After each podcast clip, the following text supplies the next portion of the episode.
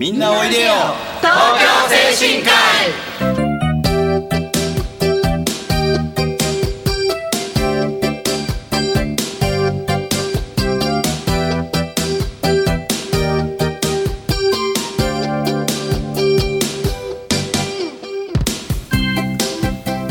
この番組はハートフルたなしフローラたなしを運営する社会福祉法人東京精神科医のスタッフが西東京市の高齢者支援活動を多角的にご紹介してまいります。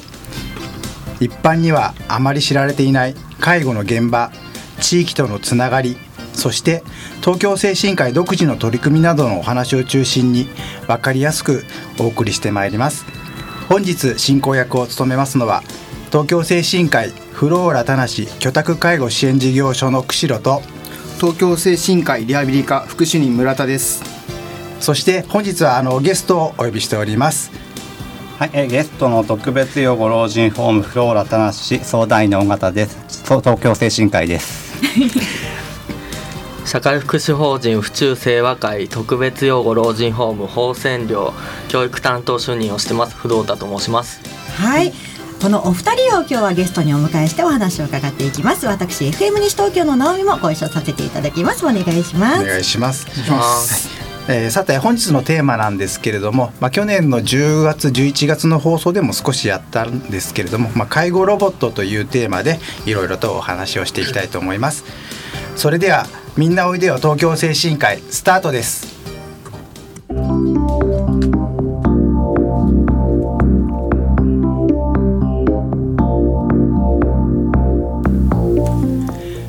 改めまして、えー東京精神科医フローラ田無居宅介護支援事業所の釧路です東京精神科医リハビリ科福祉人村田です FM 西東京の直美です。そして？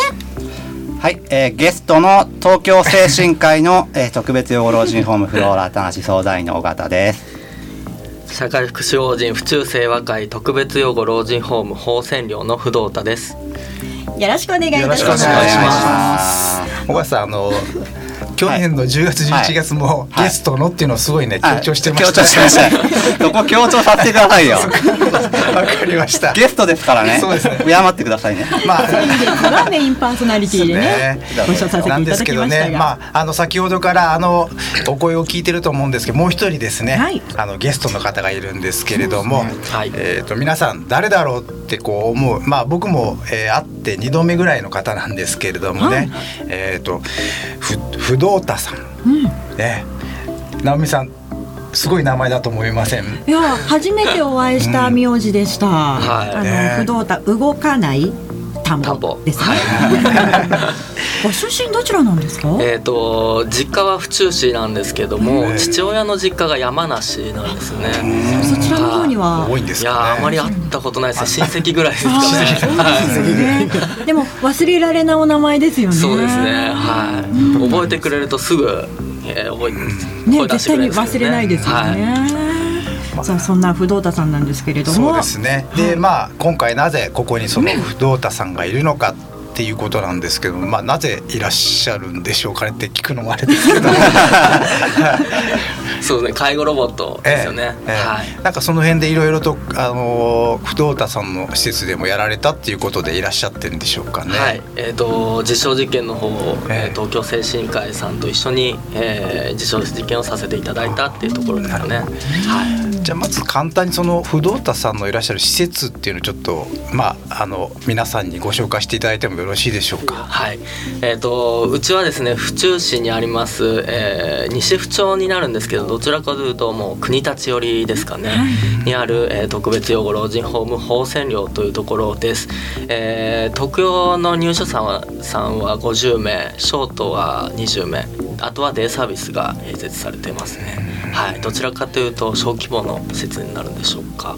はい。えー、あそうなんですね。うんそこで不動太さんは普段はどのようなお仕事をされていらっしゃるんですか？はい、普段は、えー利用者さんと一緒に関わることがやっぱり多いですかねあとは、えー小林施設長と、えー同じように、えー、と外部の研修をさせていただいたりとか、えー職業訓練校で授業させていただいたりとかっていう仕事もあります。はい、先生もやってらっしゃるんですね。先生ですかね。はい。今お年はおいくつぐらいなんですか？えっともう少しで40になります。はい。え若いっすね見えないですね そうですか。すいませんちょっとしっかり敬語で話しましょうか尾形さんとはもう顔見知りでということで。そうですねまあそんなに、えーしっかり長い付き合いではないんですけども、今回ロボット実証実験一緒にやりましたのでそこで苦労は一緒にしてるかな お互いの印象ってどうでしたか？はい、えー、いや尾形さんすごい真面目だなっていう印象しかないんですよね。はい。いつもきちっとしてますけどね。その通りですよ。間その通り。そうです。言葉が出ない間違ってないですよね。場を盛り上げられる方なのでね。尾形さんから不動太さんイメージはどうでしたか？そうですね。とにかく色が黒いんでいつも。アクティブな人なんだろうなと思って、まあ、教育担当主任っていう肩書きもあるんで、その辺のマネジメントのこととかのそういった話ももっといっぱいしたいなとは思いつつもロボットのことでお互いいっぱいいっぱいでしたね。そうですね。はい。そうですよね。まあ今あのおあのロボットのことということですけど、まあそもそも、はいあの尾形さんと不動太さんがその今回の実証実験に関わるきっかけになったっていうのはどういうことなんですかね。はい、そうですね。あの去年のですね10月11月のこちらのみんなおいでよ東京精神科医でもお話はしてるんですけども、えー去年の9月ですかね9月末ぐらいからですね、えーロボットの実証実験を、まあ、東京精神科医で実施してるんですけども、まあ、正式にはあの国立研究開発法人日本医療研究開発機構 A メドのプロジェクトといいまして、まあ、平成28年度のロボット介護機器開発導入促進事業の中の、まあ、介護コミュニケーションロボットの実証実験。ちょっと長いんですけど、はい。ちょっとね、ええ。わかんな長いんですけど、まああの介護コミュニケーションロボットっていうのは市場にはもう出てるんですけども、はい。実際にそういったロボットに有用性があるのかどうかっていった実証実験を、えーしたんですけどもそれが全国で大体30何そうですね。30施設ぐらいあったんでそのうちの一つが我々東京精神科医で実施したんですけども実はその東京精神科医だけではなくって東京精神科医と一緒にえーうちの放線寮とそうですねあとは青梅の方にあります施設リバーパレス青梅という施設とあとは佐賀県に行くんですけど佐賀県の柊という特別養護老人ホーム。ですまあ、なんか。4施設が一緒になって一つの機関として実証実験を行っていたそういった経緯で。そうですね。はい。でも施設がある場所が皆さんねそれぞれ違うわけで、ねはい。そうですどうどうやって一緒にやっていったんですか？まあそ皆さんがどっかに一つに来るんですか？一応ですね最初の方はあの私どもの東京精神科の施設に何全部の施設が集まって打ち合わせなどをしてまして、はい。あとはメールとかでやり取りしてましたね。まあでもそのあのなんでしょうグループの一つにあの不動太さんの施設が選ばれたっていうのはどういう経緯が？はい。まあさっきちょっとえーそうですね。少し名前が出てましたけど、はい。はい、えっ、とさっきちょっとお名前出させていただいたえっ、とフローラ田無の施設長小林施設長はい。にえっ、ともう十数年前ですかねリーダー研修っていう実習の中でお会い一度しまして、はい。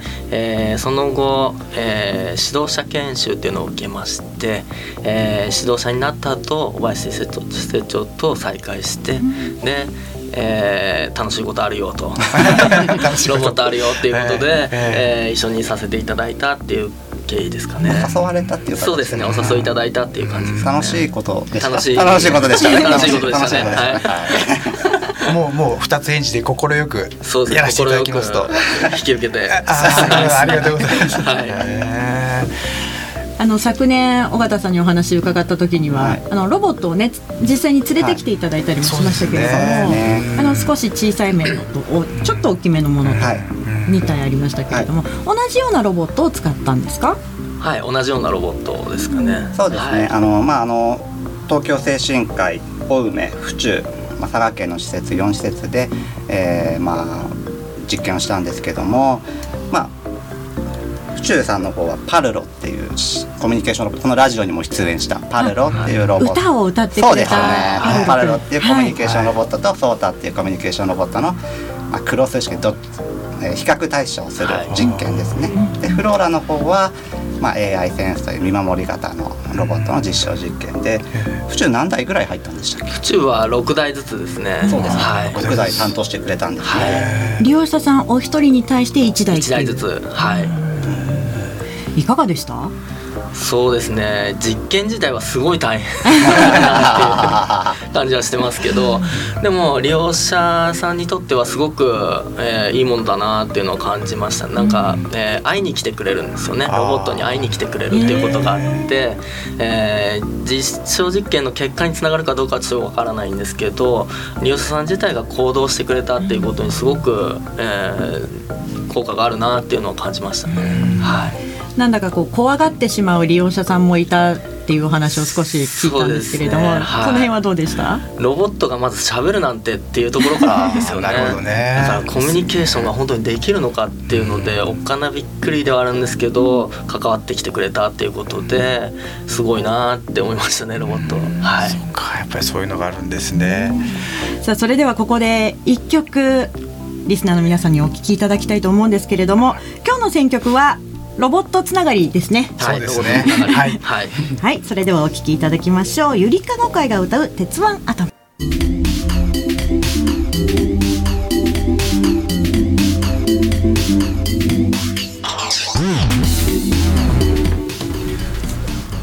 この番組はハートフルたなしフローラたなしを運営する社会福祉法人東京精神科医のスタッフが西東京市の高齢者支援活動を多角的にご紹介してまいります。一般にはあまり知られていない介護の現場地域とのつながりそして東京精神科医独自の取り組みなどお話を中心に分かりやすくお送りしたい。お送りいたします進行役を務めますのは東京精神科医リハビリ科副主任村田と東京精神科医フローラ端子居宅介護支援支援事業所釧路とはい、ゲストの東京精神科医特別養護老人ホームフローラとなし相談用型と社会福祉法人府中清和会特別養護老人ホーム放線寮不動太です。はいそして私 FM 西東京の直美で後半もお送りしてまいります。よろしくお願いいいたしま。ます。まはい、じゃあですね後半なんですけど、まあ、先ほどちょっと少し出てたんですけどもじゃあこのロボットの方ですね実証実験の内容っていうのをちょっともう一回さらに詳しく聞きて聞いていきたいと思います。お願いいたしますまあそうですね。あの実験自体はですねまああのロボットを使ってみてご利用者様の、えーまあ、活動量参加量が増えるのかどうかっていったところを見るんですけど、まあ、そのデータの取り方とかそういった具体的な話はちょっとあのお話しできないんですけども、まあ、そういった活動量参加量をが増えていくかどうかを、ま、日々チェックしていくんですけどもね。それが大変でしたよね、不動田さん。ちょっとなんか現場行ったらものすごいこうでかいはい。モニターというか、ええ。あってそれにこうなんかどっかのなんていうんですかあの防犯カメラみたいな感じでバババババババってこう映ってるの見たんですけどあれはそうですよねそうですねそれはあの私どもの施設の方で、えーえー、フローラ田梨の方で担当した AI センスっていう見守り型の、えー、ロボットになるんですけども、まあ、赤外線センサーの映像が常にあのモニターとして映っていてまあ、それをを使うことによってまあ、ご利用者様の活動量が増えるのかどうかっていうのを見るんですけども。まあ毎日それをですね 見るのがどうですか不動産さんいやー大変でしたね。大変でした そこはもうアナログというか人の目で見て確認すると、はい。そうですね使えるようになったらそこは楽になるけれどもそこまでの大変な道のりなわけですよね。そうですね使えどう使うべきもの使うのが一番いいのかっていったところも多分この実験に入っていると思うのでうん。なのでそこがねまだ確立されてないところの実験なんでなかなか大変でしたよね。そうですね。はやった人がいないわけですもんね。そうですね。何か面白いエピソードとか大変だったエピソードってありますか？い。面白いエピソード。そうですね。あのソータがですね、えっと鍋の話をしてたんですよ。えー冬場だったので、えーお鍋の話をしていて、えーちゃんちゃん鍋かなんかの話をしたんですね。石狩鍋かな、ね話をしていて、利用者さんがやっぱりそれを食べたいと言ったんですよね。なのでそのままじゃあレクレーションしようっていうことでお鍋のレクを始めるとかっていうのをやったりとかっていうのはありましたね。はいそれはえご利用者様がロボットにそういう話を聞いてその話を聞いて、えいや自分も食べたいと言ってくれてじゃあ作ろうと。いう感じですかね。これ活動もね、まあできましたね。まあ増えてますよね、間違いなくね。反応されてますからね。周りのご利用者さんも楽しくなりますしねね。お鍋やったら、はい。うん。その他何かあります？思い出すことそうですね。私の方ではあの以前話したかもしれないですけどもあのお化粧をしましょうとロボットにずっと話してもらってたら自分からお化粧しなきゃって言ったりとか。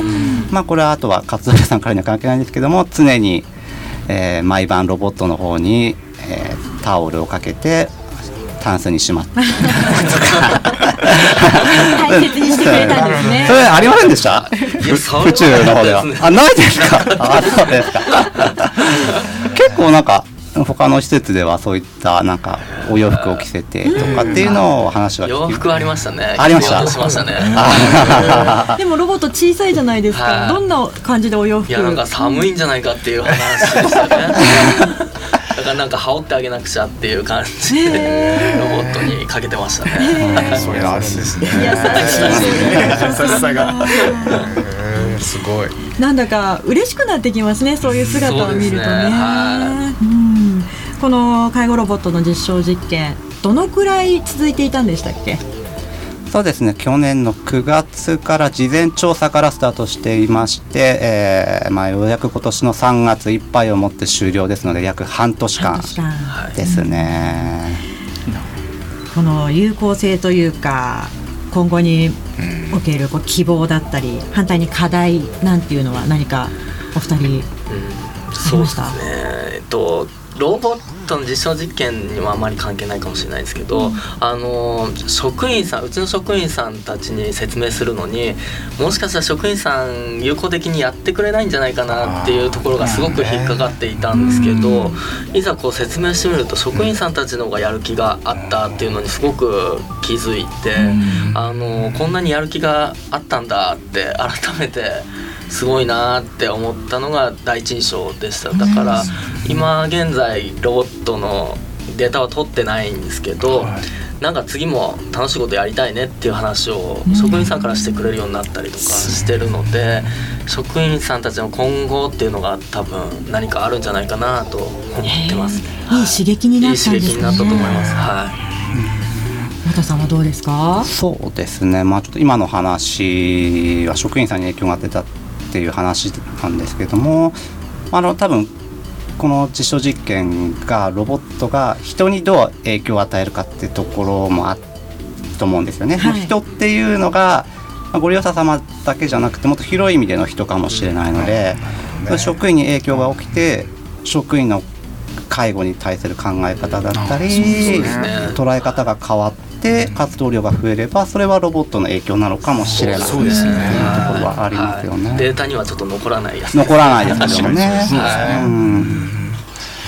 まあでも僕まあ今そうやってあのそういう介護ロボットが縁でこう、えー、尾形さんと不動田さんまあうちの法人と不動田さんの法人がこういろいろと関係ができたわけなんですけどもまあ今話があったようにロボットのその実証実験自体はもう終わっ一応区切りついたんですけどまあやっぱこうやって何かの縁で知り合ったんでこう今後なんかそういうロボット以外でもこう交流持てたりしたらいいなって思ったりしてたんですけどその辺不動田さんどのように考えてます、今日もですね、ええ。と東京精神科医さんのこのラジオに出させていただいて、これもまた一つの縁ですよね。ですよね。でやっぱ職員さんたちは、えっと、東京精神科医さんっていうのは名前は知ってるんですよね。ロボットを一緒にやってるっていうところもあって、えーそこにも見学行きたいっていう職員さんもいたりとか、ん。っていうので実際にそれが実現したら面白いなと思ってるんですよね。なかなかやっぱ外のえー、と職場を見ることって少ないので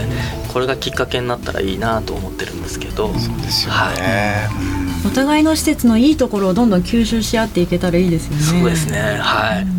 まあ、施設で働く特に介護職員さんっていうのはなかなか外に出る機会もなくって他の施設がどういったことをしていてど自分たちとどう違うのかって自分たちは何が課題があって他の施設はうん自分たちと違うことをやってるやってないっていうのが全然わからない人が多いんですよね。はい。まあ、不動田さんみたいにその講師とかで外に行ったりとか、まあ、私も相談員という立場なんで他の施設の見学とかいろいろ行くんですけども、まあ、現場の職員にそういうことをもっともっと、うん見てもらいたいなっていう思いはありますね。それが今回まあね、青梅の施設だったりあるわけですが、私も今回初めてあの佐賀県に行きました佐賀県の施設の方にもご挨拶しててロボットのまあ、お話をするために行って佐賀県の施設をわざわざ見るっていった機会が今回の実験がなかったらこんなことはないわけですからそういうこともできたのでどんどんどんどんそういった連携をもっともっと深めていきたいなと思いますね。そうですね。